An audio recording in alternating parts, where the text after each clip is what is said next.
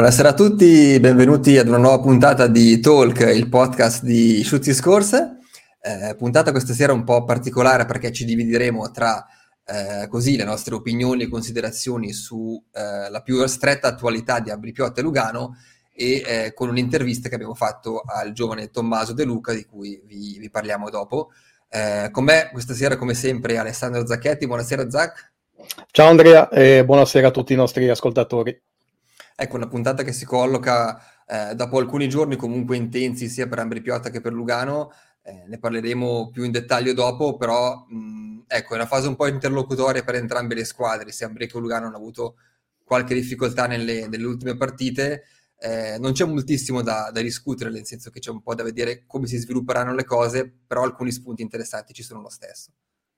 Sì, è un periodo che insomma non si discosta molto di, da quello di cui abbiamo parlato la settimana scorsa, Lambri che ultimamente fatica ad andare a punti, nonostante anche delle partite buone, eh, mentre Lugano, quindi Lambri che rimane in questa piccola fase di flessione, mentre Lugano è sempre ancora alla ricerca di una certa regolarità di rendimento, cerca di scendere dalle montagne russe, ancora una volta passa da ottime prestazioni ad altre, eh, per non dire pessime, ma almeno quantomeno bruttine, e anche lì eh, insomma la, la, situazione è un po' di stallo anche, anche tra i bianconeri. Perfetto, di, di, questi argomenti parleremo più tardi. Eh, per iniziare vogliamo appunto proporvi l'intervista a, a, Tommaso De Luca che sicuramente molti di voi si ricorderanno con la maglia dell'Ambripiotta lo scorso anno. Eh, aveva fatto alcune amichevoli eh, già in estate in realtà anche al torneo di Sursé, poi alcune amichevoli nella pausa olimpica, aveva anche debuttato in una partita di campionato in maniera molto molto promettente. Lui è un, un ragazzo italiano eh, che si è spostato in Ticino quando il padre, anche lui ex giocatore, eh, aveva avuto l'opportunità di venire ad allenare eh, ad Ascona, quindi poi eh, lui si era spostato con la famiglia eh, in Ticino, aveva fatto una prova prima a Martigny, poi si era spostato a Belenzona e infine a Lambripiotta e, e lo scorso anno, dopo un'ottima stagione eh, soprattutto con la Juventi Elite bianco-blu, era stato draftato in, in, WHL, una delle tre leghe giovanili canadesi, eh, dagli Spokane Chief, eh, squadra in cui è militato anche Dominic Zwerger, eh, dove è passato brevemente anche, anche Alessio Bertaggia, eh, lega che ha visto anche Michael Fora, tra l'altro, e, e, quindi lo abbiamo così contattato per avere un po' un, un aggiornamento sul suo inizio di, di avventura in, questa, in, questa, in questo nuovo contesto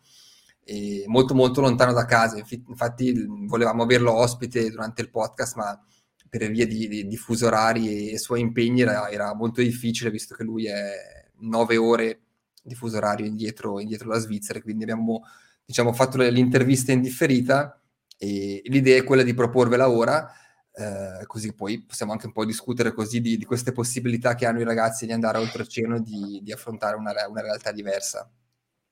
Eh, nel frattempo vi ricordo che siamo live sia su, su, Twitch che su YouTube, quindi potete registrarvi a queste due piattaforme. Noi preferiamo Twitch perché è un po' quella di, di riferimento su cui vogliamo puntare, eh, per lasciarci i vostri messaggi in chat che possiamo leggere poi alla fine dell'intervista, sia su quello che vedrete eh, nelle interviste che vi mandiamo, sia su Ambri Piotta e Lugano, per argomenti che possiamo discutere più tardi. Eh, direi che, che, mandiamo l'intervista, dura più o meno un poco meno di 20 minuti, la guardiamo insieme e poi dopo possiamo, possiamo elaborare un po, di, un po' di argomenti. Bene, siamo con Tommaso De Luca, eh, collegato per noi dagli Stati Uniti. Buonasera Tommaso, grazie per aver accettato l'invito. Niente, grazie a te. Ecco, Tommaso che avevamo visto in pista l'anno scorso anche per alcune partite in prima squadra con l'Ambri Piotta, qualche amichevole, poi anche quella proprio di, di campionato. Eh, sei trasferito lontano, sei a circa 400 km da, da Seattle, dunque lontano da casa. Eh, immagino per te sia stato un grande cambiamento. Come, come sono andati questi primi mesi eh, così negli Stati Uniti? Ma me lo aspettavo che fosse stato così, fosse stato all'inizio abbastanza duro nel coinvolgermi nel gruppo, con la lingua soprattutto, mm-hmm. non conoscendo nessuno, però mi sono ambientato molto bene, devo ammetterlo, e tutti sono molto gentili e sono molto felice di, di essere qua. Diciamo che questa avventura è iniziata a inizio luglio quando ti hanno chiamato all'import draft. Eh, quel momento come, come l'avevi vissuto? Era una, era una, giornata in cui aspettavi di essere chiamato o l'hai, l'hai scoperto quasi di sorpresa? Com'è andata quel giorno? Avevo avuto delle chiamate con dei general manager delle squadre di, di questo campionato, però nessuno mi aveva dato la certezza al 100% che fossi stato chiamato o che mi avrebbero scelto. Quindi è stato proprio, diciamo, all'ultimo momento quando c'è stato il draft che ho visto il mio nome che sapevo di, di partire. Mm, ma ti avevano quindi seguito? Era venuto qualcuno a vederti? Ma non lo so, mi ho forse visto su, sulle partite online, non lo so bene mm-hmm. come però ho avuto sì, ho avuto, mi, so, ho, mi sono stato a contatto con loro per uh, un mesetto così, abbiamo parlato un paio di volte e poi hanno deciso. Ho visto che poi è passata qualche settimana prima dell'annuncio vero e proprio che tu ti eri, ti eri accordato con Spokane. Eh, avevi preso un po' di tempo per riflettere oppure sin dall'inizio eri già deciso e hai detto no, ci vado sicuro? No, ero già deciso, però visto che c'è stato un po' di, non so bene, dei problemi interni, diciamo, e quindi hanno dovuto, non so perché hanno, hanno, ufficializzato tardi, però io ho firmato, avevo già, già deciso durante il draft che fossi partito. Ok, è una decisione grande, però non hai avuto nessun timore, diciamo. No, no, no, no. ero già pronto. Ecco, invece pensando più, più al ghiaccio, eh, ho visto che avete iniziato un po' così così con, con eh, tre vittorie e sei sconfitte, eh, però in generale come è andato l'impatto con, con, la WHL che penso sia un hockey anche comunque diverso da quello che hai giocato in Svizzera? Uh, devo dire mi sono, sono entrato bene, ho, mi sono dovuto abituare all'inizio certo molto più fisico, il mm. gioco è molto più veloce visto che c'è la, la pista più piccola, quindi ho dovuto abituarmi a queste due aspettative, ma per il resto abbiamo iniziato abbastanza bene, le partite sì, abbiamo perso sei, abbiamo avuto sei sconfitte, però abbiamo sempre giocato bene, sempre giocato con intensità e non ci sono rimorsi. È un, è un campionato anche che è molto, è molto, grande a livello geografico. Tu giochi in una, in una divisione che è, diciamo, degli Stati Uniti, però poi ci saranno trasferte anche che ti porteranno in Canada, in, in posti molto lontani, giusto? Sì, esatto, abbiamo in dicembre abbiamo diciamo una gita che facciamo com- andiamo fino a Winnipeg che sono 20 ore di, di bus però ah. in, tre me- in tre mezzo abbiamo delle partite da giocare quindi sì facciamo un paio di, di stop tu comunque avevi iniziato eh, nel migliore dei modi possiamo dire con un gol nella prima partita che, che possiamo anche rivedere qui eh, ecco, raccontaci un po' quel, quel, momento, penso sia stato anche utile per te per dire ok, ho fatto il primo gol, magari un po' di tensione anche va via. Sì, eh, ho avuto confidenza fino da, dall'inizio, il mio allenatore mi ha sempre dato fiducia, quindi è stato, non dico facile, ma più facile entrare nel gioco e quindi sì, lì non, ho neanche, non mi ricordo neanche bene la, sì, adesso l'azione perché non, non, pensavo neanche lì, io stavo, stavo, solo giocando e provando a fare gol e a giocare bene, quindi sì, ho iniziato subito a giocare bene. Ecco, ci hai detto un po' le, le differenze, quelle più, più, più, note, diciamo, tra l'hockey, tra l'hockey europeo e quello, e quello, nordamericano, le piste piccole, il fatto di essere più fisico. Eh, tu però giochi anche al centro, quindi immagino hai, hai tanto su, su, cui lavorare anche a livello individuale. Eh, ecco, degli allenatori così che, che feedback ti arrivano in questo senso?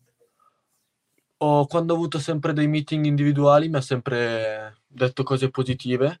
Abbiamo, sì, mi ha, fatto, mi ha corretto alcuni movimenti che facevo in difensivi o, o neutrali o anche offensivi e la partita dopo cercavo di migliorarmi e sempre di continuare a giocare. Ecco, visto che ho guardato un po' la, la rosa della vostra squadra, sappiamo che sei l'unico diciamo, giocatore straniero che fa un po' strano, perché quando siamo qua diciamo, a casa in Svizzera, in, in, Europa, gli stranieri sono quelli nordamericani, invece lì è il, è il sì, contrario. È il contrario. E, ecco, è una rosa tutta canadese, mi dicevi prima che comunque ti stai integrando bene. Sì, sì, sì, sono tutti molto gentili, tutti molto simpatici, i miei compagni mi hanno, mi hanno aiutato a fare gruppo, mi aiutano molto con la lingua e anche lo staff è molto gentile con me, non, non si arrabbiano. Questa è una foto che mi ha inviato il fotografo della vostra squadra, penso con ah. alcuni tuoi compagni, giusto? Sì, esatto. Sì. Quindi siete, siete le... già un bel gruppo. Sì, qua erano ancora le amichevoli, erano le prime partite, quindi ero ancora un po' timido, diciamo. Invece, nella vita di tutti i giorni, immagino tu vivi in una famiglia del posto, come esistono questi, questi programmi di, diciamo, di, accoglienza per i ragazzi che vengono dall'Europa. Eh, ecco, questa è un'esperienza anche particolare. Sì, esatto, qui sono in una, in una casa ospitante, diciamo, con una famiglia che mi ospita. Sono molto gentili, mi viziano molto più che a casa, devo dire. Quindi sono molto contento e sì, sono, sono molto gentili. Ecco, io avevo parlato in passato anche con altri giocatori che hanno fatto questa, diciamo, avventura nelle leghe giovanili canadesi, dopo magari ne citiamo qualcuno, eh, però mi ricordo che molti di loro dicevano che comunque è una lega sì giovanile, però dove c'è tanta competitiv- competitività tra, tra, uno e l'altro, perché comunque siete in una realtà dove la NHL si vede anche da vicino, no? c'è tanta ambizione, c'è tanta voglia di, di arrivare il più lontano possibile tu la senti un po' questa competitività durante le partite, durante gli allenamenti? C'è un, un clima diverso? La, sì, la competitività c'è dappertutto alla fine, però qui visto che c'è l'NHL, qua, tutti, qua sono tutti per puntare all'NHL, quindi sì, c'è molta competitività, ma io, io voglio giocare bene, penso sì, se, se gioco bene sono competitivo e quindi è così. Ecco, invece tra, tra, questi giocatori che sono passati da, da Spokane c'è naturalmente Dominic Sverger che tu comunque conosci bene per, per esserti allenato, penso spesso ad Ambri e ci hai giocato anche, l'unica tua partita era anche nella sua, nella sua linea con, con, Pestoni, mi sembra. Eh, pensato al Ticino c'era anche Bertaggio che ha giocato nella tua stessa scuola, c'era Fora che ha giocato nella stessa lega. Hai sentito magari, penso specialmente a Zverger e Fora, questi giocatori magari prima per chiedere qualche consiglio oppure adesso quando sei là? avevo sentito, cioè, avevo parlato un po' con Inti, che sono un po' amici con Zwerger, e mi ha detto che eh, i test fisici sono molto intensivi qui, e quindi ho detto, mi sono, ho fatto un bel sospiro e ho detto, vabbè. Però no, per il resto mi ha detto, sì, preparati che sarà dura e basta. Non ma... Sì, sì. Sì.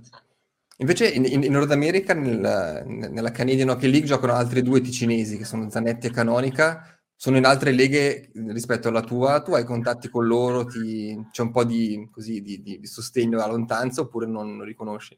Avevamo parlato durante il draft, quando, quando c'era il draft quest'estate e poi non ci siamo più tenuti in contatto, però lo seguo da, dalle partite e così, quindi mm. sì.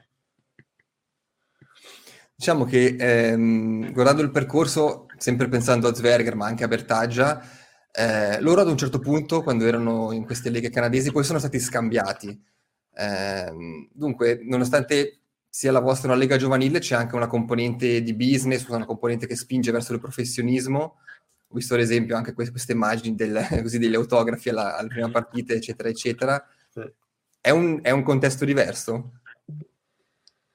Ci sono molti fan per i giovani, noi siamo molto seguiti nella, nella nostra città e quasi, quasi chiunque ci, ci conosce, magari non proprio di nome, ma sa che siamo dei mm-hmm. che giochiamo per gli Spokane e quindi sì, ci danno molta motivazione, sono molto, sono molto potenti come fan. Ma quanta gente c'è alle partite? C'è un, c'è un grande ambiente? Allora, le, la prima partita che abbiamo fatto c'erano, penso, più o meno 9.000 spettatori. Quindi sì, era, era molto pieno lo stadio. Poi abbiamo fatto tipo, abbiamo fatto il derby e quindi anche lì c'era stato abbastanza il pieno. Mm-hmm. E poi sì, penso sui... La media sarà sui 4.000 spettatori, 4-5.000 spettatori. Sì, che è una cosa impensabile, diciamo, a livello giovanile. Esatto, sì, sì, sì, sì, esatto. Sì, Quindi molto... anche in questo senso si cresce un po', perché tu comunque non sei abituato a giocare davanti a tanta gente. No, esatto, ero all'inizio, quando ho visto quei 9.000 spettatori, ero molto nervoso, diciamo, perché giocare da sotto 9.000 occhi è, è molto stressante, però non ci ho pensato e ho continuato a giocare. Immagino che comunque eh, di fianco all'hockey hai anche una, un'attività di, insomma, a scuola. Eh, cosa ci puoi dire del fatto di, di, di come viene integrata diciamo, l'attività, l'educazione e l'attività sportiva? Ho visto eh, nel vostro staff che c'è anche un education advisor, quindi immagino sia comunque anche l'educazione un aspetto a cui si, si fa attenzione?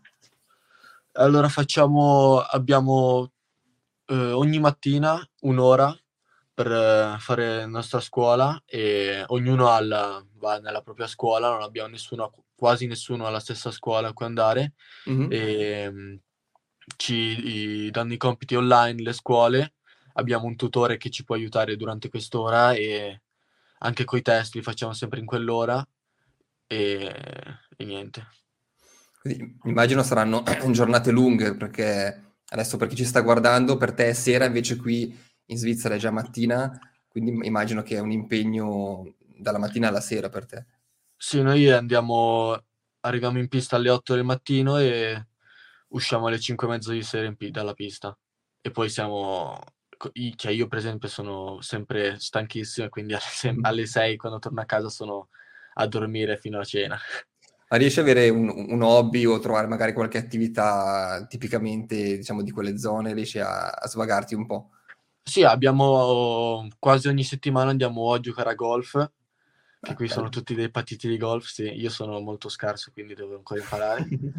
Oppure andiamo, cioè, andiamo in centro a fare, a girare per il negozio, non lo so, andiamo al cinema.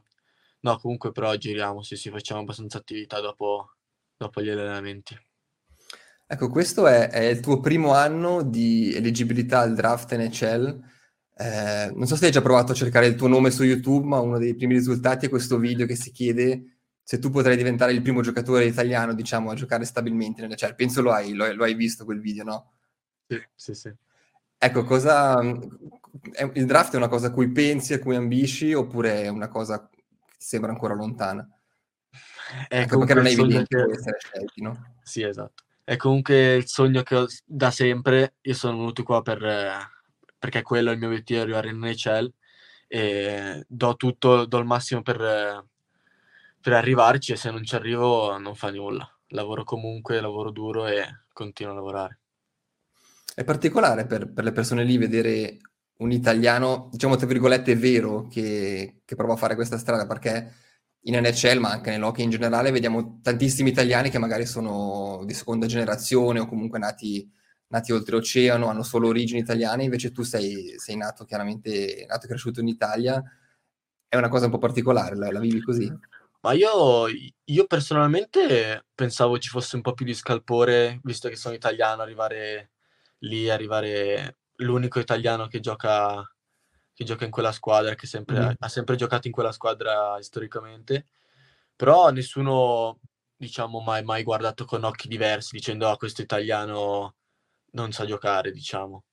Quindi no, sono molto sorpreso da questo, da questo fattore. No, no, sono contento. Invece mi, mi, ricordo dopo la, quella, quella, partita che avevi giocato con l'Ambri l'anno scorso, avevamo fatto un'intervista, noi ma anche con altri giornalisti, e, e mi ricordo che mi avevi detto che ti ispiravi un po' al, al gioco di pestoni, nonostante tu sia, tu sia un centro. Ecco, tu sei un po' negli anni dove un giocatore trova anche un po' la sua identità, il suo stile. Eh, hai un modello che, che segui oltre, oltre, a un giocatore che hai visto molto da vicino ad Ambri, magari pensando anche ai, ai grandi giocatori? Ah, il grande giocatore da sempre ho sempre guardato Patrick Kane perché è mm. molto ha molte skill, è molto veloce, molto mentalmente più, più forte degli altri, diciamo, eh, leggere il gioco, essere tutti questi fattori e quindi ho sempre guardato lui, però è, è difficile. In America mi rendo conto adesso che è molto più difficile eh, dribblare o giocare bello mm-hmm. che, che in Svizzera l'anno scorso. Penso che ci vuole anche molta più velocità di pensiero con, con gli spazi così stretti molto e diversi. E molto più fisico soprattutto. Ecco, invece guardando un po' la, la, stagione che avevi fatto l'anno scorso, che è quella che ti ha un po', diciamo, fatto così spiccare, fatto distinguere un pochino, eh, sia con gli Uventi dell'Ambri, sia anche quel, quel, debutto appunto in prima squadra a 17 anni. Eh, quanto è stata importante per te quella, quella stagione per dire ok, eh, il professionismo è una cosa che, che, posso fare, ho le capacità per, per farlo? Ho sempre voluto fin da piccolo essere un hockeyista professionista, quindi ho sempre avuto questo obiettivo e sempre fin quando avrò la passione di, dell'hockey lo continuerò ad avere e ci proverò fino alla fine, non ho mai mollato, non, non dico che sarà facile, anzi sarà molto difficile arrivarci e ci proverò fino alla fine. Ecco, poi tu sei, sei anche cresciuto in una famiglia dove Locke aveva un, un, ruolo molto importante, tuo papà era anche un giocatore, poi eh, si è trasferito in Ticino con l'opportunità di fare anche la, l'allenatore, se non sbaglio, ad Ascona. Sì. Eh, ecco, è stata una quasi naturale per te giocare a hockey. Sì, eh, quando ero piccolo, fino a 3-4 anni, mia mamma mi portava sempre alle sue partite in Italia, era sempre bello vedere, vedere giocare a hockey, quindi mi sono subito appassionato e ho subito iniziato a, a giocarci anche io. Ecco, a, così a distanza ti mancano un po' i, i consigli di, di, di, tuo papà oppure riesci un po' a seguirti e, e mandarti magari qualche messaggio? Per fortuna adesso non mi, diciamo, martella più come prima, no, però sì, mancano sempre i consigli di mio papà e comunque li ho, com- li ho, comunque via WhatsApp, quindi non, mm. non, ci sono problemi per questo. Sì, sì. Lui è stato un po' il tuo primo allenatore, diciamo, no? Sì, lui è stato il mio primo allenatore, sì, per i primi 5 anni, 6 anni. Ecco, immagino che anche da lontano un pochino il, il campionato svizzero e l'Ambri lo, lo segui, che, così, che, che, impressioni stai avendo finora se riesci un po' da lontano a, a farti un'idea?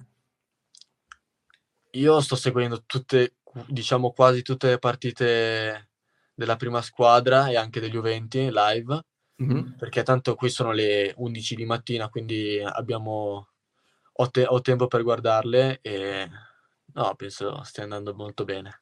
Ah, tu vivi nel posto perfetto perché puoi guardare sia il campionato svizzero che quello NHL senza alzarti sì. di notte. Quindi... Perfetto, esatto, sì, sì. ecco, invece pensando all'Ambri, con, con che rapporti sei, sei rimasto? C'è, c'è, qualcuno che ti segue? Penso che comunque ti, ti osservino un po', no? Sì, mi, penso che mi, mi, mi guardano quest'anno e sì, e poi deciderò cosa fare. Però Potrebbe sì, essere comunque l'idea anche di, così, di, di, di tornare a un certo punto. Può, può darsi, sì. Sì, probabilmente. Ecco, eh, siamo, diciamo, ho, ho esaurito le, le, domande che avevo per te. Eh, la, la, la, tua settimana adesso come, come continuerà? Quasi, quali sono i prossimi impegni? Domani abbiamo allenamento normalmente e poi giovedì partiamo per andare a Kamloops, mm-hmm. eh, che sono sei, sei, ore di viaggio, e, e poi ve- giochiamo venerdì contro Kamloops e poi torniamo qui in casa, giochiamo qui in casa contro Kellogg's il giorno dopo, quindi sarà un weekend molto, molto stancante. Sì, sì, sì. Molte ore sul bus anche. Molte ore sul bus, esatto, sì. Perfetto, dai, ti, ti, ti ringrazio per averci dedicato un po', un po', di tempo e in bocca al lupo per tutto, seguiremo sicuramente con, con grande interesse il tuo, il tuo campionato, il tuo futuro. Grazie mille, ok. Grazie, a presto. A presto, ciao.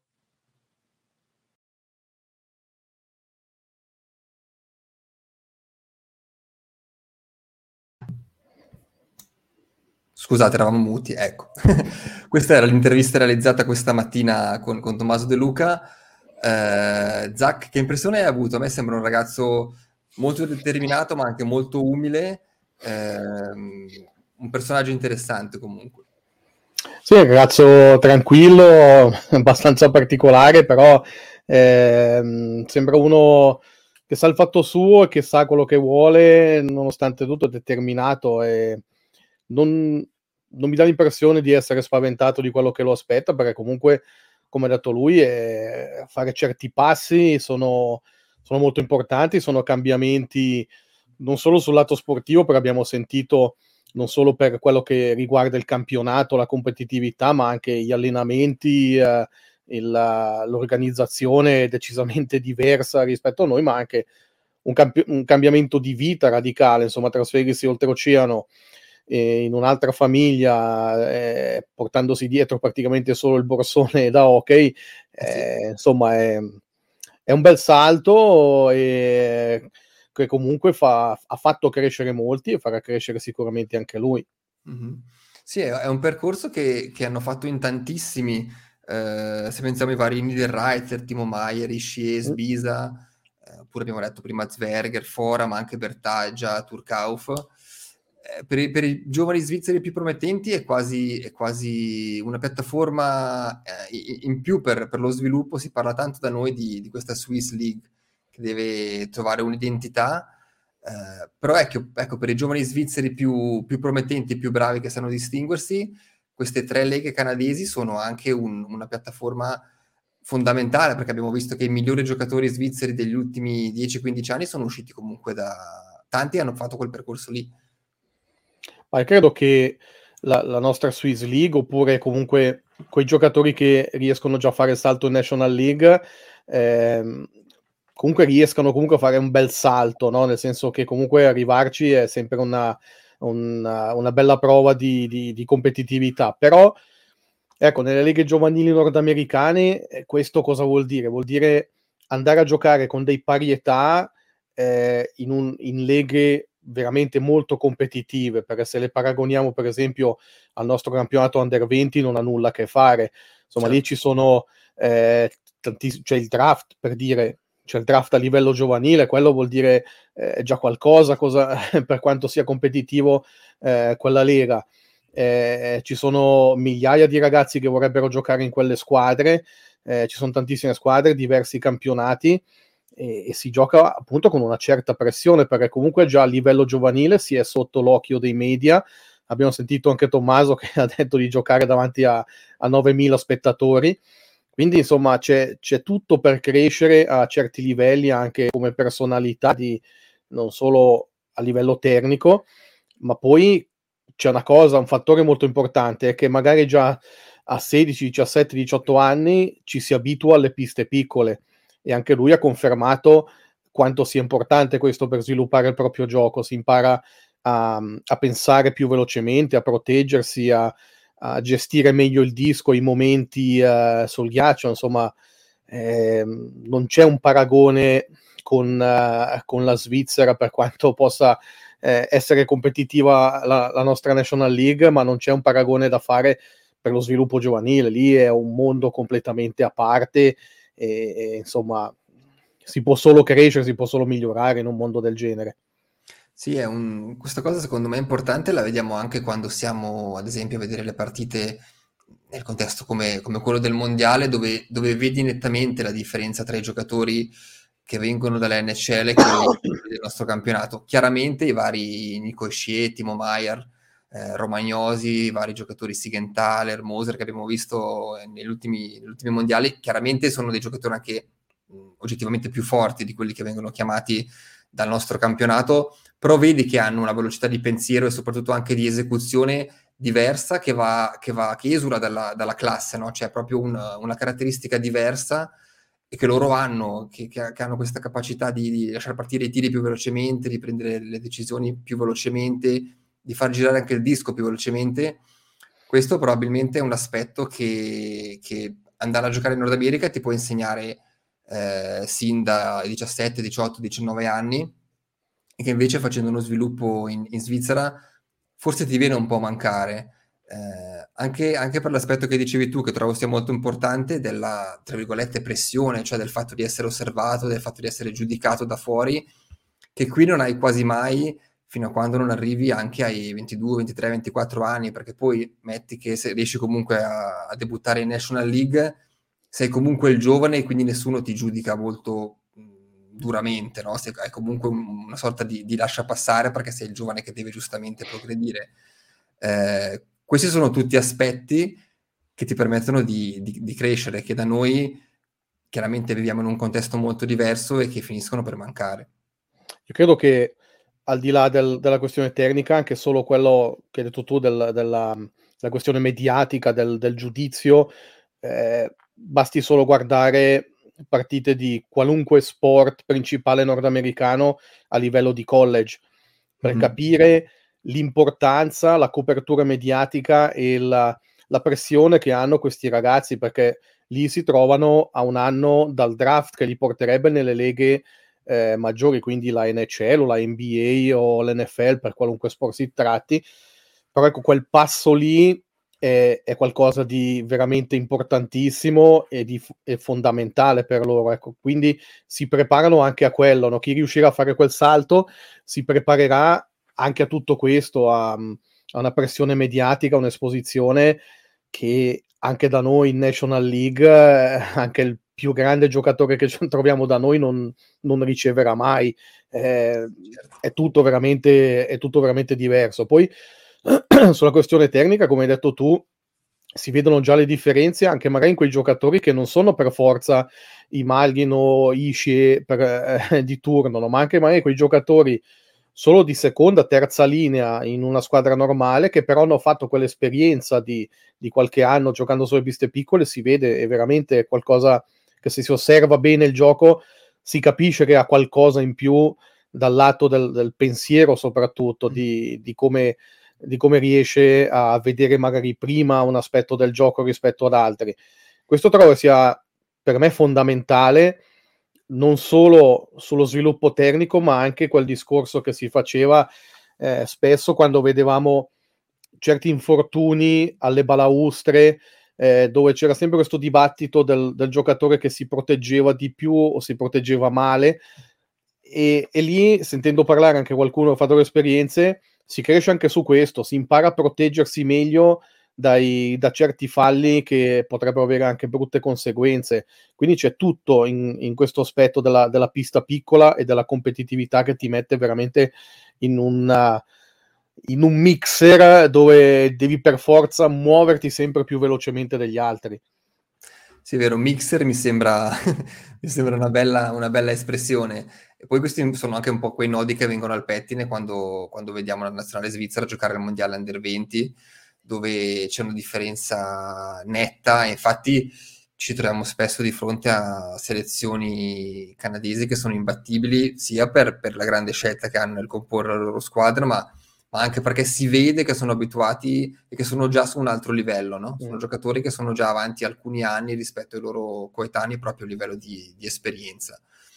Che poi eh, possiamo avere dei giocatori che anche passando solo dalla National League hanno fatto il salto. Pensiamo a Pius Suter, per esempio, che è arrivato relativamente tardi in NHL e, e, si è adattato perfettamente.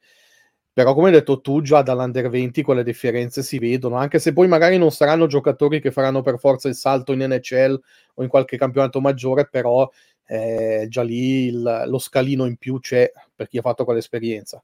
Mm-hmm per rispondere velocemente alla, alla, domanda di, di Poili, eh, penso sia, questo sia un discorso ancora molto molto prematuro, nel senso che eh, siamo distanti ancora come minimo, io penso un, alcuni anni nel, nell'eventuale ritorno di, di De Luca ad Ambri.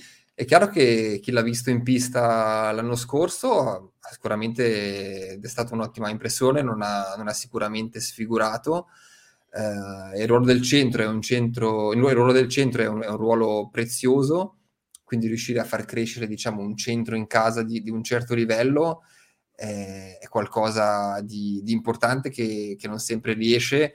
E infatti abbiamo visto che l'Ambria adesso ha due centri stranieri, uno Aim è arrivato da, da Berna e poi invece con Costner si è fatta l'ottima operazione di diciamo, riconvertirlo a centro quando è stato preso dal Lugano a Lugano giocava prevalentemente, se non esclusivamente all'ala. Eh, però io penso che la, la, cosa che possiamo fare è seguire, seguire Tommaso De Luca e anche gli altri ticinesi che, che sappiamo giocare oltreoceano, vedere che sviluppo hanno e, e, poi eventualmente se ritorneranno come hanno fatto tantissimi altri. Eh, è, è, possibile che abbiano successo nel nostro campionato perché alla fine Zach, tra tutti i nomi che abbiamo detto prima, eh, si sono tutti poi rivelati, eh, pur non riuscendo ad arrivare all'NCL, rivelati dei buoni giocatori per il nostro campionato. Ma certo, quello sicuro. Eh, poi non è sempre garanzia di successo il fatto di essere eh, in una squadra in Nord America, una lega giovanile in Nord America, ma quello deve essere solo come partenza già il processo di crescita per qualunque giocatore. Poi eh, è chiaro che eh, De Luca eh, fare il maglio- miglior augurio si può fare è quello di non ritornare in Svizzera, quello di non tornare ad Ambri, no? Quindi eh, ci si augura sempre quello. Dovesse tornare, come hanno fatto altri giocatori, sicuramente cre- tornerà con qualcosa eh, veramente in più, con un bagaglio tecnico eh, cambiato anche sul, sul, piano della personalità, sicuramente. E, e questo comunque se- è sempre un arricchimento del campionato. Abbiamo visto, come hai detto tu, con giocatori che poi sono ritornati, qualcosa in più lo, lo, lo, portano sempre, quindi per le squadre in cui vanno ad accasarsi sono sempre dei, uh, dei giocatori che hanno appunto un valore in più. C'è Turleri che ci fa una, una domanda sicuramente pertinente e, e, ci chiede: ritenete che il fatto che vi siano sempre più giovani che vanno a giocare in Nord America sia una tendenza positiva? Eh, in parte abbiamo già risposto prima con tutto il discorso di, di, di cosa ti può portare un'esperienza del genere, sia sul ghiaccio che, che fuori. Eh, secondo me è una, è una, risposta a due facce, nel senso che eh, è positivo perché, come dicevamo, è un'esperienza che ti dà tanto, ti fa imparare moltissimo, ti porta ad un, ad un altro livello, a livello sportivo, eh, facendoti così vivere delle esperienze che nel nostro contesto e nel nostro sport non sono possibili a quell'età. Eh, d'altra parte, evidenzia come ci sia un tassello mancante nella, nella, scusi, nella catena di sviluppo dell'hockey svizzero, perché eh, il salto tra, tra gli Uventi Elite e il debutto in National League, che comunque è una delle migliori 3-4 leghe al mondo, eh, è grande. La, la, Swiss League ad oggi manca di, di identità, non si capisce eh, dove voglia andare la, la vecchia Serie B in questo, in questo senso. E, e dunque c'è, c'è, probabilmente anche, è un'opportunità, ma però evidenzia anche un problema. Abbiamo visto anche eh, Lian Bixel, il difensore che era stato draftato eh, al primo turno dell'ultimo draft eh, dai, dai, Dallas Stars. Eh, lui aveva scelto di, di, andare a giocare in una lega giovanile in, in Svezia. Eh, e non è stato l'unico, a, non è l'unico giocatore che, che ha scelto di, così, di lasciare la Svizzera anche a livello giovanile per poter progredire e questo Zach penso sia anche un, un, un segnale che manca un, qualcosina. Si può diventare dei buoni giocatori crescendo in Svizzera, però eh, i contesti top sono altri ad oggi. Ma certo, come hai detto tu, la, la, prima, la prima risposta alla domanda è che per i giocatori e quindi poi di conseguenza magari per una nazionale, eh, questa qui è una tendenza sicuramente positiva per quello che concerne invece la, la, il sistema formativo svizzero, eh, può diventare un problema, ma diventa un problema difficilmente risolvibile perché da noi non ci sono i mezzi sia a livello di, um, di bacino, diciamo, perché ricordiamo siamo in una piccola, una piccola realtà noi in Svizzera, eh, non ci sono mezzi professionistici anche. Prendiamo per esempio squadre adesso non so i Spokane Chiefs in particolare, ma credo di sì anche per esempio i Kamloops uh, Blazer che giocano nella stessa, nella stessa lega. Ci sono squadre che hanno uno staff tecnico di allenatori, preparatori, scout, uh, eccetera, tutti quelli che volete, che è più ampio anche di squadre della nostra Swiss League o, o è pari perlomeno quella della National League. Quindi eh, si vede che là eh, viaggiano con tutti altri mezzi da noi è impossibile fare un discorso del genere sulle leghe giovanili, quindi eh, sappiamo il campionato under 20 ha un livello che eh, va sempre, tende sempre ad abbassarsi proprio anche per questa ragione per i giocatori che partono. Ed è per questo che, mia opinione, la Swiss League dovrà, secondo me, decidere un giorno di diventare finalmente una lega che punta soprattutto alla formazione dei giovani. Quindi eh, decidere di stare da una parte che non sia più quella semplicemente delle squadre che eh, vogliono vincere il campionato, ma queste squadre possono vincere il campionato anche eh, formando finalmente dei giovani, portandoli eh, verso la realtà che è quella dei professionisti. Secondo me, per noi è l'unico mezzo quello che abbiamo per, per questi giovani, per quelli che non partono in, uh, verso il Nord America. Secondo me la Swiss League è l'unico mezzo che abbiamo e bisogna sfruttarlo al meglio, così come adesso non è sfruttato al meglio, anzi ehm, sta ancora Oddio, facendo dei passi dietro. È un, casino, è un casino, diciamolo, è un casino. Eh, come detto, secondo me la Swiss League deve essere l'unico mezzo, anzi è l'unico mezzo da sfruttare per avere il massimo da quei giovani che rimangono qua. Per il resto non potremo mai ambire ad avere eh, certi, certi, mezzi di formazione, quindi nel nostro piccolo dovremo prima o dopo trovare eh, una soluzione. Mm.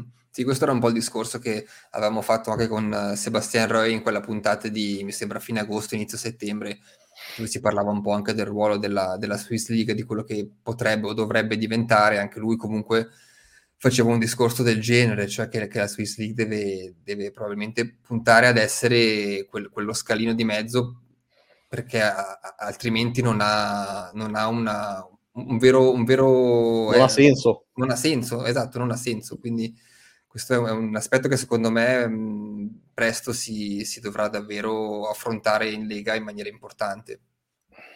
Eh, magari per chiudere l'argomento eh, così che abbiamo aperto anche in maniera un po' inaspettata sullo sviluppo dei, dei giovani, poi le ci chiede di fora, eh, io penso che, che la, il capitolo fora in Chelsea sia chiuso eh, si sia chiuso nel momento in cui ha, ha deciso di ritornare la, la, la, volta in cui aveva tentato di, di ottenere un posto nei, nei, Carolina Hurricanes, non penso sia ancora nelle sue ambizioni, eh, ma probabilmente anche perché Fora, è un, secondo me, è un giocatore che per caratteristiche eh, si colloca in maniera molto difficile in, nella, nella NHL, soprattutto nella NHL di oggi, dove dove vanno, vanno di moda, ma perché sono efficaci, eh, difensori più mobili, eh, difensori che muovono più il disco.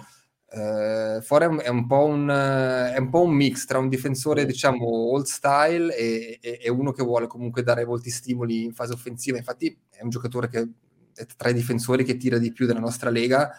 Eh, però è secondo me il, un tipo di giocatore che in NHL oggi non, non, funziona particolarmente se non arrivando diciamo con col proprio stile a, livelli, a, livelli, a livelli eccelsi, però non, non, è secondo me a livello di, di scouting un profilo che, che riesce a, a, spiccare, soprattutto per la sua età, visto che Fora 26 anni. E, è vero, abbiamo visto giocatori arrivare in NHL dopo l'età del draft, anche qualche anno in più, come più Suter che citavi tu prima, ma anche Kubalik comunque non, ha fatto un percorso particolare, eh, ci è voluto un po' di tempo ai tempi anche ad esempio con, con, con Damien Brunner, eccetera, eccetera. Mark Streit. Mark Streit, però ehm, ecco, for, non so cosa pensi tu, tu Zach, però non, Fora non mi sembra un giocatore che possa così avere le caratteristiche per, per eh, stuzzicare l'interesse di un'altra franchigia NHL e da parte sua non so quanto sia comunque interessato a doversi fare ancora questa grandissima gavetta per, per avere un'opportunità. Penso che lui sia, sia, contento ora con il contratto firmato a Davos. Sì, a livello, livello suo personale non lo so nemmeno io, eh, non penso ne abbia mai parlato. È vero che rimane un po', con le sue caratteristiche rimane un po' in un limbo, no? Perché, sì. eh, o sei il difensore come Sbisa che si è adattato per anni eh, a fare un lavoretto semplice ma indispensabile con il, con il suo fisico, eh, oppure sei il, l'all-rounder o il difensore offensivo che, che, sa fare tutto. Ecco, la via di mezzo in NHL non è, non è così molto utilizzata. Fora ha un gran fisico, ma non è neanche quello che lo utilizza sempre eh, costantemente. Ha le capacità di, eh, anche di impostare eh, offensivamente, di tirare, ma non è quello che puoi definire veramente offensivo. Quindi è, è sempre un po' lì mm, che, che, appunto perché non gioca come quello del Nord America. Eh, non dico solo NHL, ma forse anche quello dell'American Hockey League è un giocatore che non si sa bene da che parte sta eh, non è questione di qualità, ma è questione di stile. Eh, penso che lui si sia adattato eh, al campionato svizzero, allo stile europeo, è un giocatore che va bene per il, il gioco europeo, probabilmente anche per le piste grandi. Eh, poi penso anch'io che a livello di età e appunto come hai detto tu di interesse da parte degli scout eh, non, non, credo che ci siano ancora gli occhi su di lui particolarmente, a meno che non tiri fuori adesso delle stagioni incredibili a Davos. Però sono d'accordo anch'io che non credo sia un discorso aperto per lui ora. Io penso che, che comunque lui è diventato, è passato dal, dal, volere, dal cercare di voler fare tutto e bene in quegli anni, in quegli anni ad Ambri, specialmente anche ci ricordiamo la, sta, la stagione quando Ambri non aveva potuto ingaggiare un giocatore straniero, quindi lui era chiamato a fare molto di più. Ecco, è passato da quell'ambizione lì al, al, al focus, al concentrarsi sul diventare veramente un, un, un, giocatore di ruolo da boss, concentrandosi più sulla parte difensiva del, del suo gioco, tenendo comunque un occhio eh, così al, agli spunti offensivi, però senza necessariamente fare il power play e avvicinandosi molto a quello che è il suo ruolo in nazionale. Eh, anche perché se, se Michael Fora è diventato uno dei giocatori, possiamo dire, tra virgolette, preferiti o comunque uno dei punti di riferimento di Patrick Fisher, eh, c'è sicuramente un perché e, e questo perché non è eh, da individuare nel fatto che, che, Fora può arrivare e farti il, il Romagnosi, però può giocarti un mondiale di fianco a Romagnosi, come era già anche successo, diventando un ottimo giocatore complementare, facendoti un certo tipo di lavoro e penso che il focus, diciamo, nella seconda parte di carriera di Fora sia più quello, cioè di, fare bene queste cose, eh, senza, senza, voler strafare, ma riducendo anche un po', un po gli errori, ecco. Bene, possiamo direi Zach chiudere questo, questo capitolo che comunque è stato, è stato interessante, spero vi, vi sia piaciuto e tornare un po' all'attualità delle nostre squadre ticinesi, Ambripiotta e Lugano entrambe battute ieri sera, eh, l'Ambri con un po' di rammarico in quel di Davos e magari partiamo invece da, dal Lugano, Lugano che è stato un po' un, un reality check, cioè il, è arrivata un po' la consapevolezza di, di essere più debole delle squadre, delle squadre più, più attrezzate del campionato come lo Zurigo? Ma quello mh, mm, non c'era dubbio che comunque eh, Lugano fosse anche in partenza in campionato sulla carta, seppur lo si, si metteva fra le prime 4, 5, 6, eh, si sapeva che comunque lo Zurigo eh, qualcosa di più, bel po' di più delle altre avesse.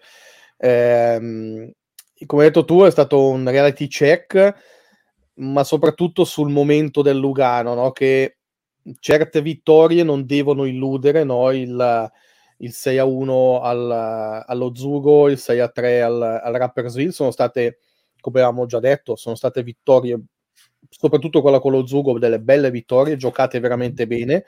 Eh, quella con il Rappersville è stata una eh, partita più di, di, carattere, che finalmente è uscito anche il carattere, sono riusciti a ribaltare una partita, si è rivisto il nuovo arcobello, eccetera. Eh, però con i Lions i piedi sono tornati per terra per dire che il lavoro è ancora tantissimo da fare. Eh, bisogna dare atto ai Lions che hanno comunque fatto una grandissima partita perché è veramente eh, stati qualcosa di a tratti veramente impressionante da vedere. Eh, avevo visto un paio di sintesi delle partite dello Zurigo giocate contro, contro il Cloten e mi sembra il BN eh, giocavano un po' di fioretto, facevano un po' i, uh, i bellocci allo specchio, diciamo, perché con Lugano invece hanno fatto vedere veramente una, hanno dato veramente una prova di, di, di, grande squadra e lì si è vista veramente la differenza contro una squadra, il Lugano, che non solo sta cercando di ricostruirsi, ma che lo sta facendo con uh, l'assenza di alcuni giocatori chiave. Eh, penso in particolare a Fazzini, a Turkauf, non, non, a caso la loro linea è stata la peggiore ieri, eh, a Caschi, siamo sempre qua a quel discorso, eh, insomma il Lugano se già ha un gap da colmare già sulla carta, non può permettersi di andare a giocare con eh, dei giocatori che sono veramente impalpabili sul ghiaccio e non può permettersi di andare alla Swiss Life Arena a, a, combattere con una linea sola, perché alla fine è stata quella di Granlund, Arcobello e Zanetti a, a trascinare il Lugano fino al 2 a 2, però è troppo poco, veramente è sì. troppo poco. Quindi eh, tutti coi piedi per terra anche a Lugano e insomma eh, ci si aspetta che prima o poi quei giocatori che ho citato facciano veramente un salto di qualità perché se Gianinazzi sta lavorando bene nella, nella ricostruzione di questo Lugano, eh, però senza l'apporto di quei giocatori questa squadra non va da nessuna parte. C'è Sandro che ci scrive che eh, queste, queste, sconfitte non devono nemmeno preoccupare troppo perché la prestazione è stata comunque buona, ma ci sono tanti problemi a livello mentale. Eh, allora, qua possiamo, in questa piccola grafica si vede comunque quanto lo Zurigo abbia eh, dominato il gioco, quanti tiri abbia effettuato da, da zone molto molto pericolose. Eh, io non ho visto la, la, partita per intero perché stavo seguendo quella del, della Meripiotta Davos, però vedendo un po' le highlights, leggendo anche il tuo articolo e, e altri di, di, altri colleghi, eh, leggevo di una grande difficoltà nel, nella gestione del disco, nell'uscita del terzo, nello smistare il disco. Eh, quindi diciamo l- l'impressione è un po' che, che, il Lugano stia vivendo, dopo il cambio di allenatore, un vero e proprio pre-season sostanzialmente, eh, dove, dove, tante cose devono ancora essere provate, tante cose devono ancora essere capite, eh, la squadra deve un po' trovare i suoi, i suoi equilibri e, e, lo sta facendo in un, in un mese di, di ottobre, adesso siamo quasi a novembre, dove invece le altre squadre iniziano a entrare un po' a regime, no? eh, dove iniziano a prendere ritmo i migliori giocatori degli avversari che magari hanno iniziato un po' così così, eh, iniziano a fare i primi gol, iniziano a entrare anche loro in, così in palla. Quindi non è un momento semplice per, uh, per riuscire a, a uscire da, da, un buco come quello in cui si è infilato il Lugano. E Zacchi, io penso che, che per Gianni Nazzi, il suo staff e, e i giocatori del Lugano, eh, la pausa di, di, novembre non può arrivare, cioè deve arrivare il prima possibile, secondo me è veramente un momento in cui, in cui non, non, vedo l'ora di, di, ritrovarsi per poter anche fare un po' il punto e poter un po' lavorare con quella settimana di, di calma e tirare un po' il fiato. Hai detto bene tu, perché Lugano questo è un pre-season alla fine. Eh, mi riallaccio alla, alla formazione di Sandro. Eh, pro- prestazione buona, non direi soprattutto a livello difensivo, eh, i dischi persi in difesa, ma anche non sotto una grandissima pressione a volte, è veramente come ha detto Gianni Nazzi nel, nell'intervista a, a, Marco Maffioletti, eh, lui ha detto ci siamo sparati da soli e alla fine molte situazioni sono nate da eh, giocate apparentemente semplici e sicure che sono andate inspiegabilmente ad essere complicate e, e confusionarie. Poi per quello che è la costruzione del gioco offensivo si continua a vedere dei cambiamenti, si vede molta più propositività, molta più incidenza nell'andare per vie centrali. Quello Lugano l'ha fatto bene anche nel primo tempo, ha creato sostanzialmente anche delle ottime occasioni davanti a Rubez. Eh, però ecco, a livello difensivo e della gestione della zona neutra, lo Zurigo eh, insomma, ha potuto approfittare anche di, di, di, di tantissimi errori da, da, questo punto di vista.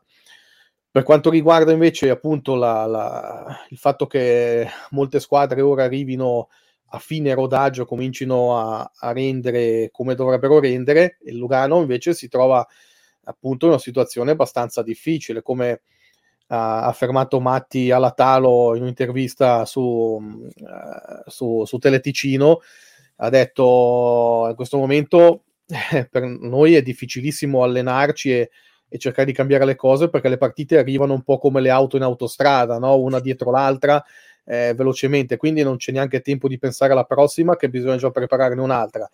E sì, eh, alla fine la pausa di novembre eh, arriverà veramente come un toccasana dove finalmente ci sarà quella 7-10 giorni per poter lavorare veramente tranquillamente per Gianninazzi e, e vedere di, di, resettare un po' le cose e vedere da dove ripartire. Eh, però è chiaro che adesso ci sono ancora eh, due partite prima, mi sembra, o tre partite prima della pausa. Eh, insomma, c'è il derby, c'è Ginevra, mm-hmm. altra roba tosta.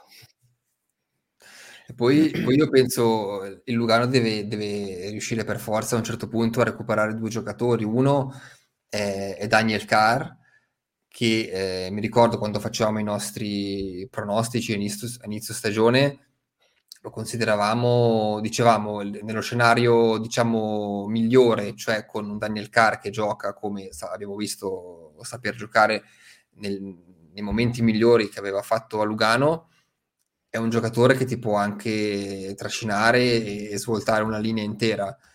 Eh, lui ha questo problema di, di, di, di così, del, dopo la commozione cerebrale, eh, probabilmente anche un po' un problema di, fiducia e di, così, di, ributtarsi nella mischia e prendere colpi. Lui aveva un gioco anche che andava molto diretto sulla porta. Eh, quindi da, da, quel punto di vista lì c'è probabilmente da capire eh, e riuscire a fare un lavoro anche mentale nel, nel suo recupero e, poi Zach, tu l'hai citato prima, c'è, c'è Caschi che sta diventando un caso incredibile perché io ho visto scorse, le scorse due, stagioni in KHL, eh, ha fatto 79 punti, eh, 20, di cui 29 gol e ora dopo le, quindi, le prime 15-16 partite ha fatto un assist in seconda. C'è veramente qualcosa che non va. Tu come, allora, come lo vedi? Partendo da Carr, eh, lui sicuramente un giocatore eh, quando in salute fondamentale per il Lugano perché come hai detto tu un giocatore che va per vie centrali non ha paura di andare sulla porta un giocatore di carattere anche abbastanza focoso uno che trascina e in più è un grandissimo scorer l'anno scorso pur giocando eh, sembra solo una trentina di partite aveva la media punti più bassa solo di, di, di Roman Cervenka eh, quindi lì si vede già quanto, quanto, può essere importante un giocatore. Come hai detto tu, dopo un, un, un, infortunio del genere, che dopo sta fuori così a lungo, bisognerà vedere prima di tutto quando rientrerà e come rientrerà soprattutto dal lato psicologico, perché hai detto bene, dopo lì ci sono magari le paure di ributtarsi nella mischia e di, di accettare un certo tipo di gioco.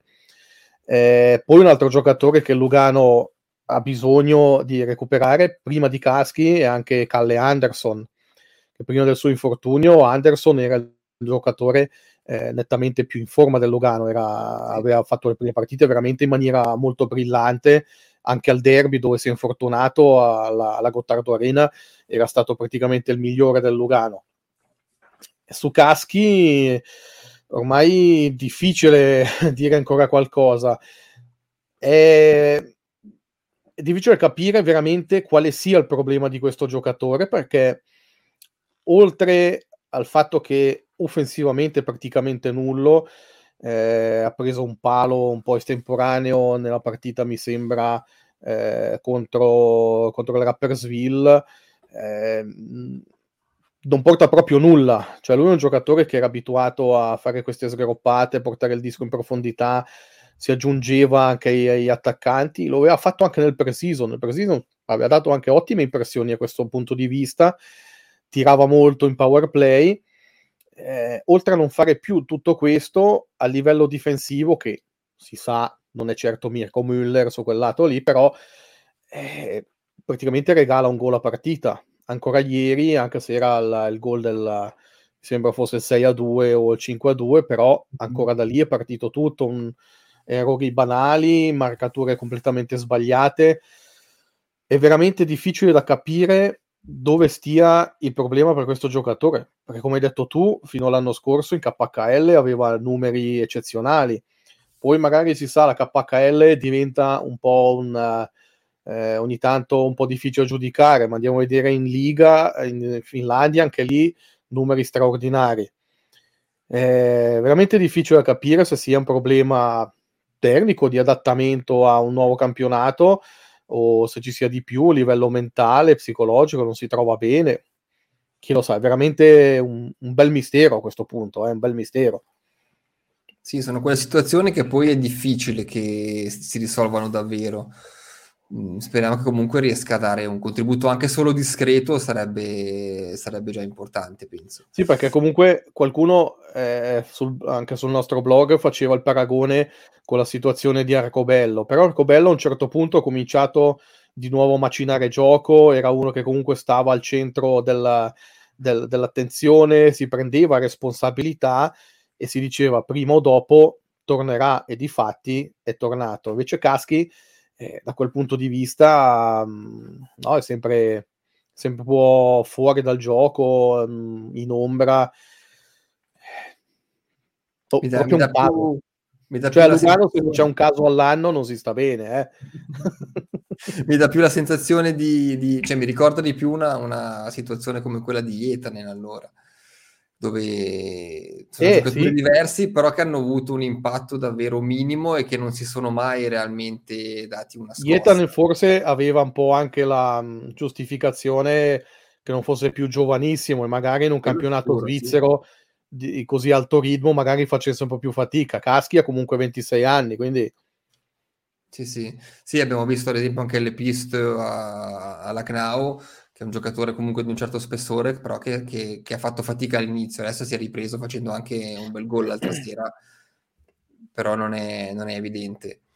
Eh, prima si parlava un po' di, di, di, Lugano che sta vivendo una sorta di pre-season, eh, non voglio dire che lo sta facendo anche l'Ambri, eh, però un pochino sì, nel senso che nelle ultime sei partite sono arrivate, sappiamo benissimo, queste, queste cinque sconfitte e, Cereda ha cambiato diciamo, il suo line-up tantissime volte, eh, provando Capica al centro, lasciando Shore in sovrannumero, ha fatto diversi esperimenti, eh, come faceva, bisogna dire la verità, anche nelle prime partite dove arrivavano i risultati. Infatti l'avevamo detto anche, anche durante il nostro podcast, che nonostante i punti che Lambri riusciva a ottenere, si vedeva che mancava una certa così eh, compiutezza nel, nel line-up dell'Ambri e Cereda muoveva, muoveva, le pedine nonostante arrivassero le, le, vittorie perché evidentemente sapeva che comunque eh, c'era qualcosa che ancora non andava che non, che non lo soddisfaceva al 100%. Eh, un po' come Duca che aveva fatto que- quelle interviste dove diceva che abbiamo raccolto più eh, di quello che è stato seminato, loro erano ben consapevoli che questa flessione eh, sarebbe, sarebbe, arrivata. Qui ho eh, riunito un po, di, un po' di statistiche che prendono le, le prime 11 partite e, e le, ultime, le ultime 5 eh, ci sono diversi dati che, che fanno vedere come l'Ambri sia molto meno efficace di, di prima.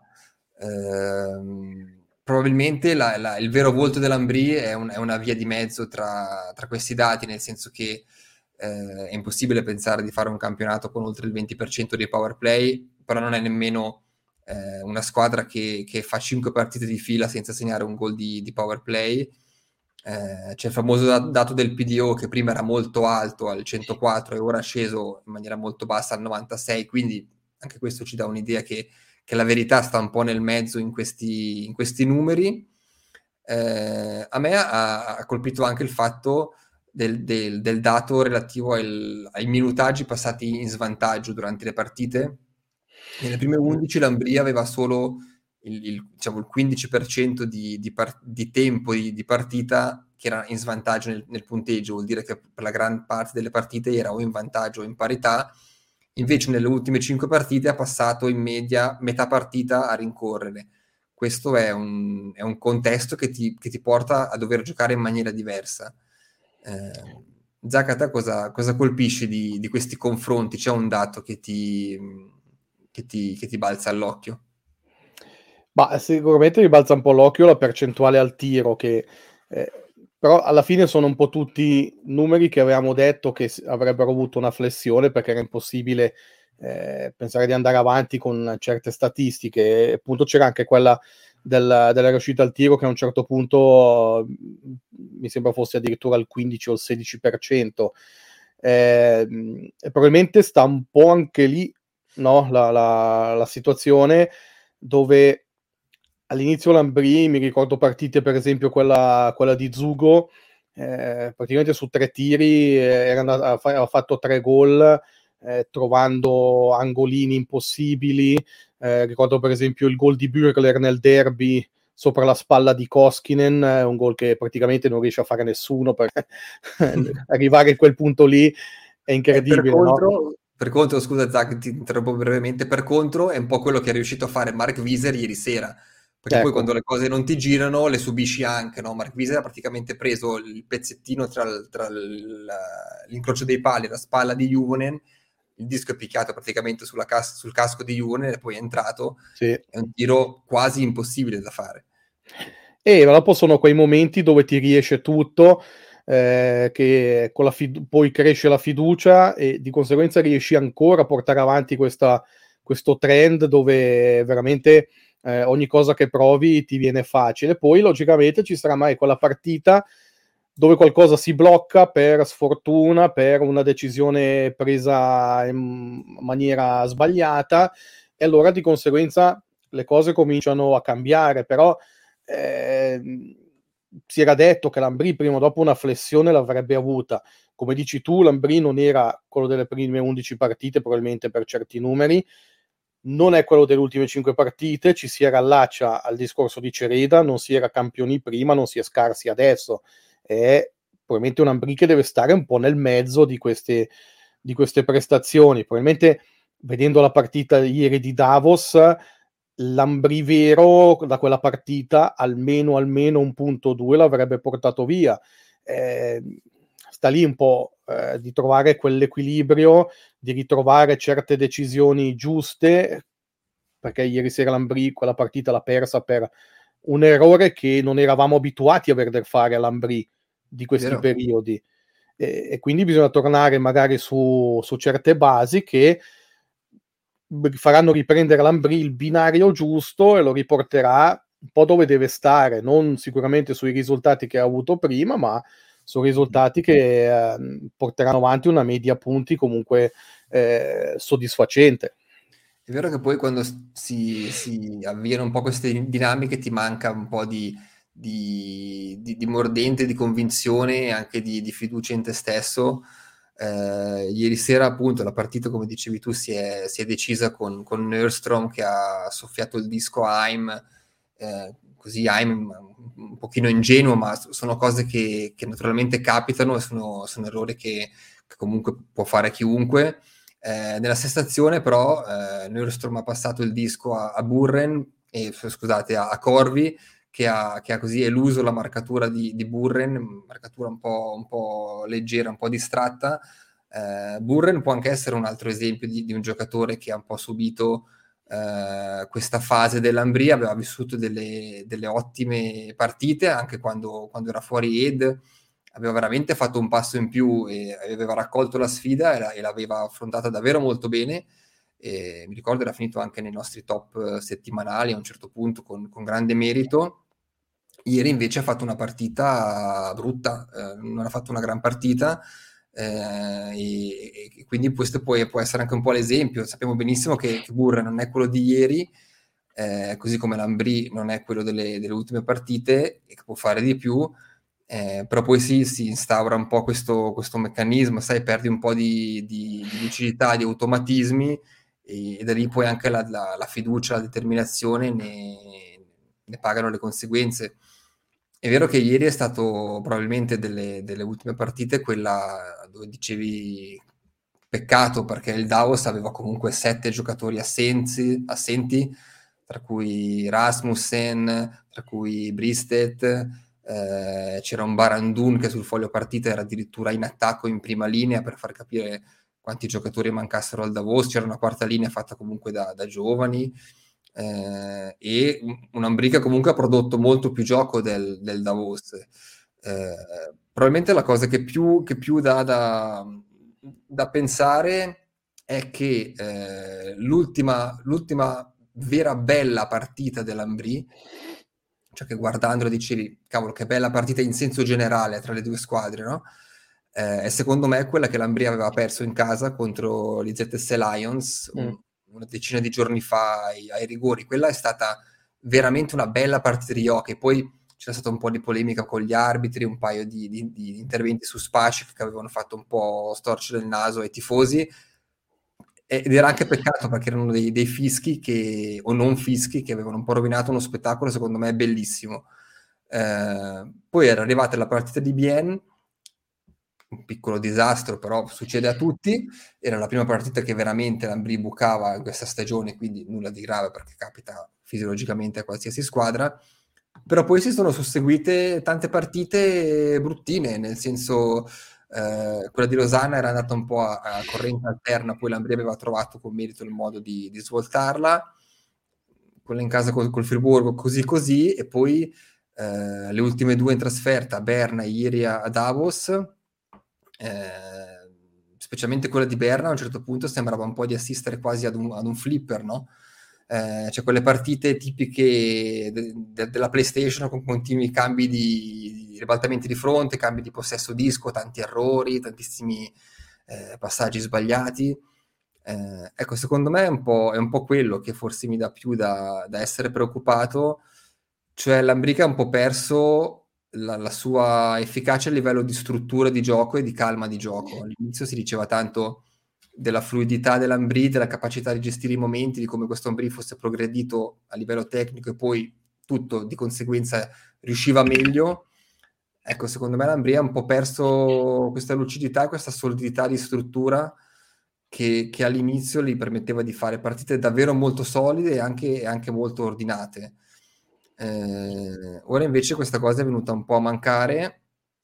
Eh, la prossima in, eh, partita in casa contro la Joie potrebbe essere una buona opportunità per, per, riuscire così a tornare a proporre un gioco un po' più strutturato e penso anche Zac in, in questo senso vanno lette anche un po' le, le, le, decisioni di Cereda di cambiare molto perché probabilmente anche lui vede che, che il suo Ambri può, può, costruire un gioco, può, può, scendere in pista in maniera un po' più eh, definita. Ma sulla, mm, sui cambiamenti di Cereda, quello l'avevamo già detto anche la scorsa volta, eh, è un Ambri che ha un line-up molto intercambiabile, soprattutto in attacco nelle pre- prime tre linee. Eh, Cereda ha veramente tante possibilità per, um, per mischiare questo line-up, per fare esperimenti, ma anche per magari farlo funzionare in altre maniere. Poi, come era già stato anche visto alcun, già anche l'anno scorso, ancora l'anno scorso, ma anche eh, spesso da quando è arrivato Cereda sulla panchina dell'Ambrì, non mi stupirei se forse Cereda in questo momento ha dovuto magari riportare un po' sulla terra i giocatori. Eh, un paio di volte lo aveva detto anche pubblicamente eh, mi ricordo, mi sembra fosse l'anno scorso, l'Ambri aveva mm, messo in fila 3-4 vittorie, eh, delle belle prestazioni, poi è arrivata una debacle totale, non, non ricordo se fosse a Bienne uh, o cosa. A Bienne è verosimile, perché di solito Bienne è insidioso. Bienne è il castigamati di turno, no? Eh sì. E, uh, e aveva detto ogni tanto bisogna crescere anche su un certo lato, quello dell'umiltà, e adesso non detto in maniera proprio così grave, no? però bisogna tornare magari coi piedi un po' per terra e magari inconsciamente eh, Lambri dopo le prime partite eh, si è lasciato un po' prendere un po' troppo dalla fiducia che aveva in se stesso, dalla sua sicurezza e magari ha cominciato a incappare in qualcosa di, di aver, aver preso qualcosa con un po' troppa leggerezza magari e poi piano piano ti comincia a insinuare qualche dubbio.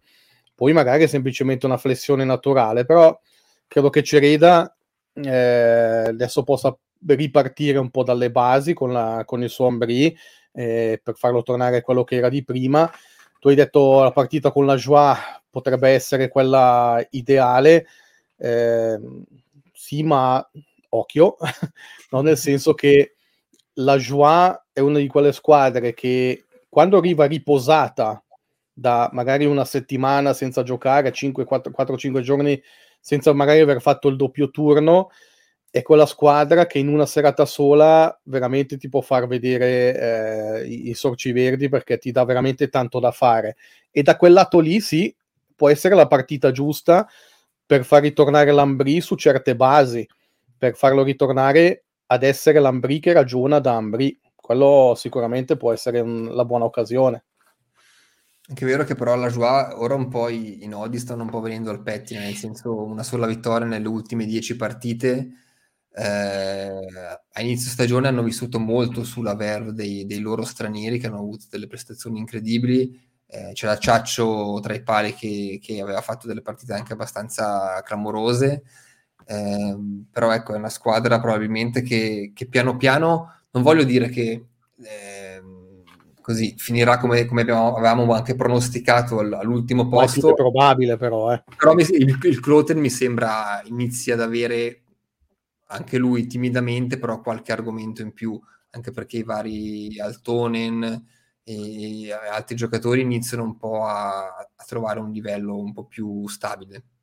Sì, la Joie è quella squadra che, come ho detto prima, se ti azzecca la serata giusta e la si prende un po' sotto gamba, vedasi Lugano, no, veramente ti fa penare. Poi però eh, la maggior parte delle volte per, per natura, per uh, limiti fisiologici anche non regge i, sec- i, i doppi turni nei weekend, eh, non riesce a mettere in fila più di tot prestazioni di un certo livello, quindi eh, sarà naturale che prima o poi la troveremo sul fondo della classifica.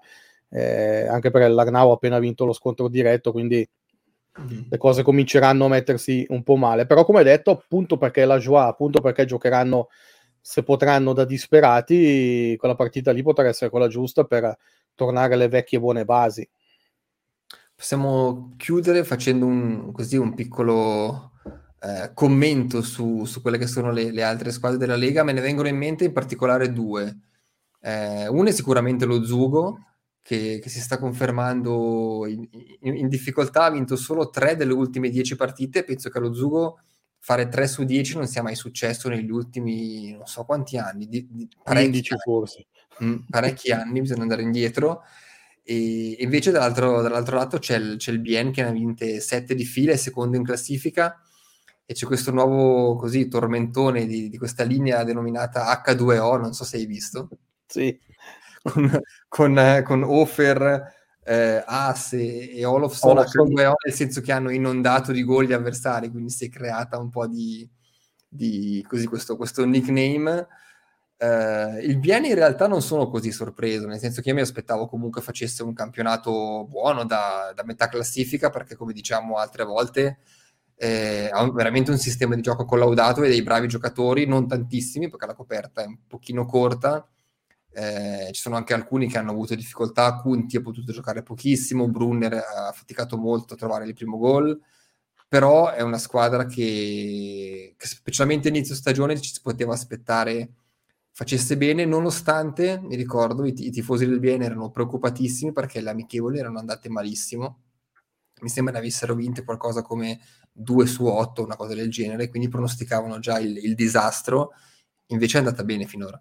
Sì, le amichevoli da dire anche che Turmanen dopo le prime due amichevoli praticamente ha sempre schierato una, una squadra di, di, under 20 praticamente, no? non, ha mai, non ha quasi mai giocato con la formazione tipo.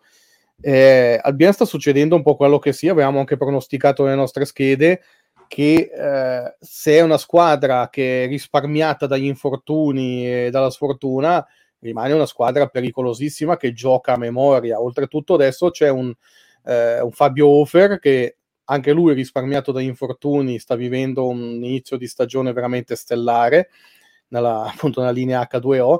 Eh, c'è un Olofsson che contro alcuni pronostici, pure il mio, logico, sta, si sta confermando un grandissimo attaccante e un As che finalmente, dopo le, anche le critiche giuste rivoltegli dalla scorsa stagione al suo ritorno in NHL, sta eh, tornando il vero as, insomma, è quello che è al centro del gioco, quello che, che fa funzionare questa squadra.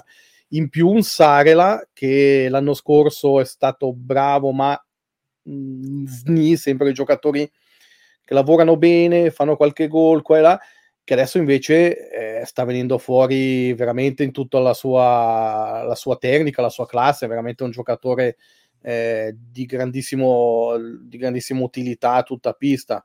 Funzionando... Scusa? Hai detto Sarela, penso dicevi Salinen. Sì, sì scusa, Salinen, eh, l'ho confuso con la saga dell'Arnau.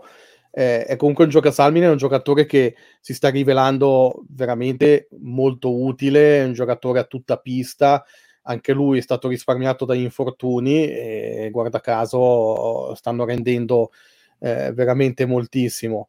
Eh, poi gli dice che arriveranno i problemi, vedasi i portieri. Eh, non mi sembra ci siano grossissimi problemi, anzi Seteri eh, ultimamente mi sembra abbia alzato un po', eh, un po il, suo, il, suo, livello, anzi forse questa stagione li hanno, li hanno risolti i problemi di portiere che hanno avuto dopo eh, la partenza di Hiller pensando che comunque Simon Ritz non gioca praticamente mai e che dovrebbe a un certo punto rientrare a Van Pottelberghe, probabilmente andranno a, a, guadagnare da questo punto di vista. Perché Setteri ha fatto anche delle partite deludenti, eh, soprattutto, sì, soprattutto inizialmente aveva un po' deluso nelle prime partite. E quindi poter avere anche un, un, una validissima alternativa come Van Pottelberghe, che ci ricordiamo lo scorso anno eh, aveva sorpreso un po' tutti perché mm. ci ricordavamo un portiere quando era a Davos, eh, non di altissimo livello, c'era un po' di scetticismo nel dire, eh, nel, nel, vedere un bien affidarsi praticamente maniera decisa a lui, invece aveva fatto una, buona, una buonissima stagione, era entrato anche nel giro della nazionale, quindi avere un, un setter di Van Pottelberghe eh, ecco, potrebbe dare sicuramente un'arma in più al, al al bien, perché comunque avere una, la possibilità di far riposare il portiere che si considera titolare è molto importante, una dinamica che comunque ha anche l'Ambri, dove, dove Juvonen è un passettino, non tantissimo, però un passettino più avanti a Cons, eh, dove possiamo dire un 60-40 per dire, no? eh, oppure anche abbiamo visto gli ZS Lions che si, si sono tenuti stretti Weber nonostante eh, giochi praticamente sempre Rubez, eh, negando anche il prestito di Weber al, al Friburgo. E qui possiamo agganciarci a forse l'ultimo tema che possiamo così discutere brevemente, ovvero quello di, di Connor, Connor Hughes, Zach. Il nostro ennesimo pronostico sbagliato. Il nostro ennesimo pronostico sbagliato, visto che da quando da quando è, si, è, si, è, infortunato Reto Berra, eh, si pensava che a Friburgo si potesse così eh, arrivare a un mezzo disastro, comunque magari al, al, al, al panic button del, del, dell'ingaggio straniero. Eh, invece contro, contro, i pronostici anche, anche, miei, perché comunque io ho sempre considerato Conor Hughes un, anche un backup non di altissimo livello, perché lo vedevo davvero in difficoltà quando, quando veniva schierato, vedevo veramente un, un giocatore che faceva fatica a tenere eh, il, il, ritmo, i tempi con quello che gli succedeva davanti. Invece sono andato a vedere oggi, da quando Berra si è infortunato, ha fatto 7 partite, ne ha vinte 5, ha subito solo 11 gol, con il 94% di parate, 1,57 eh, reti subite a partita, ieri primo shootout. Quindi, Zach, tutti muti finora perché ci ha veramente sorpreso in positivo. Bisogna vedere se riuscirà a continuare, però le partite iniziano già a essere tante, eh. quindi non è, non è, un caso. No, non credo che ormai sia un caso, forse non riuscirà a tenere un, come si dice, livelli che abbiamo visto in alcune partite, però a questo punto eh, si candida sicuramente a poter giocare un bel numero di partite anche quando rientrerà Bera in modo da avere un dualismo un po' più equilibrato. E se Hughes è arrivato lì, se è arrivato a questi livelli, a qualcuno farà un po' storcere il naso, vedasi i tifosi del Lugano, ma bisogna dire bravo a un certo David Abish, che è l'allenatore dei portieri a, a Friburgo, che evidentemente ha fatto un ottimo lavoro con lui, perché adesso è qualche anno che, che lavorano con lui, un lavoro di pazienza. Eh, forse quello di, di, lasciare andare Ludovic Weber rimane probabilmente un errore, però mm-hmm. a cui probabilmente stanno lavorando e che per il momento sta dando dei frutti. Mm-hmm. Poi un po' di credito va dato anche probabilmente a, a Michael Lawrence che l'aveva così eh, scovato e portato in Ticino. Eh, vedremo se, se, alla fine dei conti ci avrà visto, ci avrà visto lungo. Eh, Ecco, possiamo chiudere rispondendo a questa ultima considerazione di, di Poili, che ringraziamo per i suoi, per i suoi messaggi. Eh, lui fa, fa, riferimento al fatto che entrambi i portieri eh, desidereranno giocare, chiaramente. Eh, secondo me questa è una dinamica che c'è sempre il rischio che, che, si, che si, venga a creare, però Von Potelberg secondo me è molto, è molto tranquillo da questo punto di vista, nel senso che il Bien non aveva nei suoi piani quello di ingaggiare un portiere straniero da aggiungere al reparto, come ha voluto fare lo Zurigo, l'Ambri Piotta e, e, altre squadre della nostra liga che hanno scelto di, di rinforzarsi aggiungendo uno straniero. Qui l'idea di, di, di, ingaggiare uno straniero è arrivata quando si è capito che Van Pottelberg sarebbe stato fuori a lungo per infortunio, quindi era stata una scelta praticamente obbligata perché a livello di portieri svizzeri era molto molto difficile avere qualcuno per tutta la stagione di un certo livello. Quindi anche in ottica futura non penso Van Pottelberg si senta, tra virgolette, minacciato da, da, una presenza straniera. È chiaro che anche lui vorrà il suo ghiaccio, Zach. Ma credo che questa sia una dinamica che nell'hockey di oggi sia comunque comunemente in uso. Non, non scomodiamo la NHL che eh, questo gioca molte più partite, però anche da noi in Svizzera il dualismo tra i portieri adesso è sempre più utilizzato, quindi credo che anche i portieri capiscano quale sia il loro ruolo in una squadra, in un campionato intenso, in un campionato difficile, stancante, lungo, e quindi sanno benissimo anche loro che quando si va in una squadra eh, dove ci sono altri portieri di un certo livello, il dualismo sarà comunque inevitabile. Eh, abbiamo l'esempio perfetto dell'Ambri con Juvonen e Cons, probabilmente entrambi vorrebbero essere i numeri uno, però accettano il ruolo di, di, quella sana concorrenza interna che fa bene a loro, fa bene all'Ambri, giocheranno meno partite di un titolare, titolare fisso, ma comunque giocano. Eh, anche a Lugano Koskinen e Schlegel continueranno, probabilmente Koskinen giocherà più partite, ma Schlegel avrà le sue possibilità. Un po' dappertutto c'è, eh, c'è questo. Vediamo adesso a Zugo, con, uh, adesso già negli anni scorsi, eh, Hollenstein ha giocato molte par- più partite di quello che si pensava con, uh, con Genoni come portiere titolare. Eh, il ruolo del portiere è cambiato negli anni. Fino a qualche anno fa, non molti anni fa, qui in Svizzera, si vedeva un titolarissimo e una riserva che in alcune squadre, eh, diciamolo chiaramente, si sperava di non dover mai mettere in pista. Eh. Sì. Anche a Lugano Ambri abbiamo avuto questi esempi. Oggi è cambiato quel ruolo, oggi si è capito che è troppo importante anche preservare i portieri dagli infortuni e eh, quindi eh, distribuire più partite possibili da una parte e dall'altra è una pratica comune che i portieri accettano eh, sicuramente. Sì, mi ricordo Federico Tamò a Ginevra che aveva fatto la riserva di, di Tobia Stefan per, per, anni e anni senza mai giocare nemmeno una partita, quindi questa è una cosa che non è più pensabile nel, nel no, no. di oggi. Bene, direi che possiamo chiudere qui questa, questa puntata eh, un po' particolare eh, che abbiamo aperto appunto con, con un'intervista e poi ci siamo passati alla più stretta attualità. Eh, vi ringraziamo per, per averci seguito anche questa sera, vi diamo appuntamento alla presumo prossima settimana, il programma è sempre un po' in, in evoluzione, ma capiremo eh, la prossima puntata del podcast quando, quando ci sarà.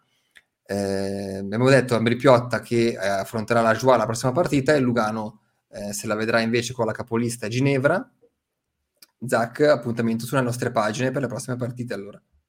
Come sempre, seguiteci sulle nostre pagine, sui nostri social network. Ricordate che le partite facciamo sempre il live, live ticker su Twitter, quindi tutte le possibilità le avete per seguirci. Bene, perfetto. Allora, buona serata a tutti e a presto. A presto, grazie a tutti.